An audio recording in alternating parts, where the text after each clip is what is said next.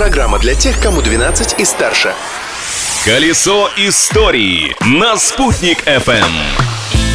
Всем большой солнечный привет! Вновь и вновь погружаемся мы в историю дня. Какие интересные факты припрятала в себе эта дата 26 октября? Я, Юлия Санбердина, готова приоткрыть завесу тайны. События дня. Утром 26 октября 1917 года уфимский телеграфист Степан Галкин получил телеграмму о свержении Временного российского правительства и переходе власти к Советам.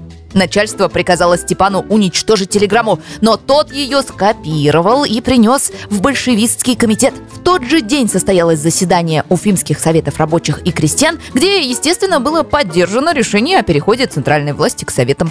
Товарищи, рабочая крестьянская революция, о необходимости которой все время говорили большевики, совершилась!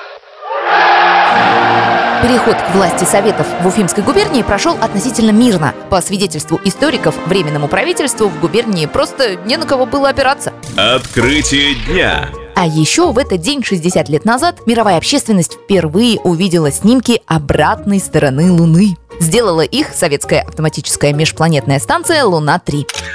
Самое сложное в этом деле было не облететь Луну и сфотографировать ее, а передать изображение на Землю. На то, чтобы придумать технологию, у инженеров было всего 9 месяцев. Чтобы все успеть, они приходили на работу в понедельник утром, а уходили в субботу вечером. При этом никто не жаловался и денег за сверхурочную работу не просил. Личность дня.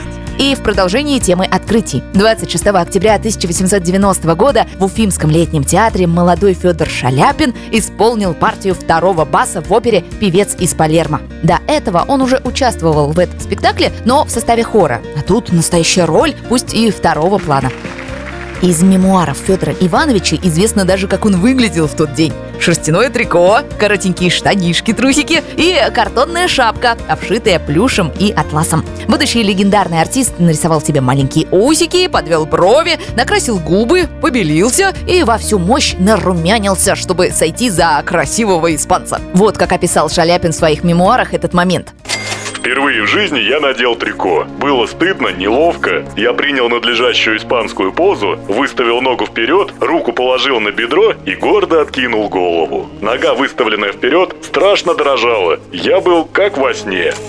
А в декабре того же года Шаляпин впервые выступил на уфимской сцене в главной роли. Но об этом я, Юлия Санбердина, расскажу в другой раз.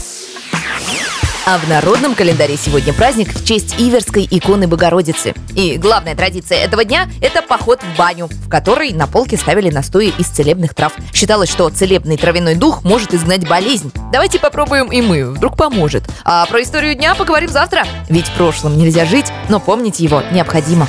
Колесо истории на «Спутник FM.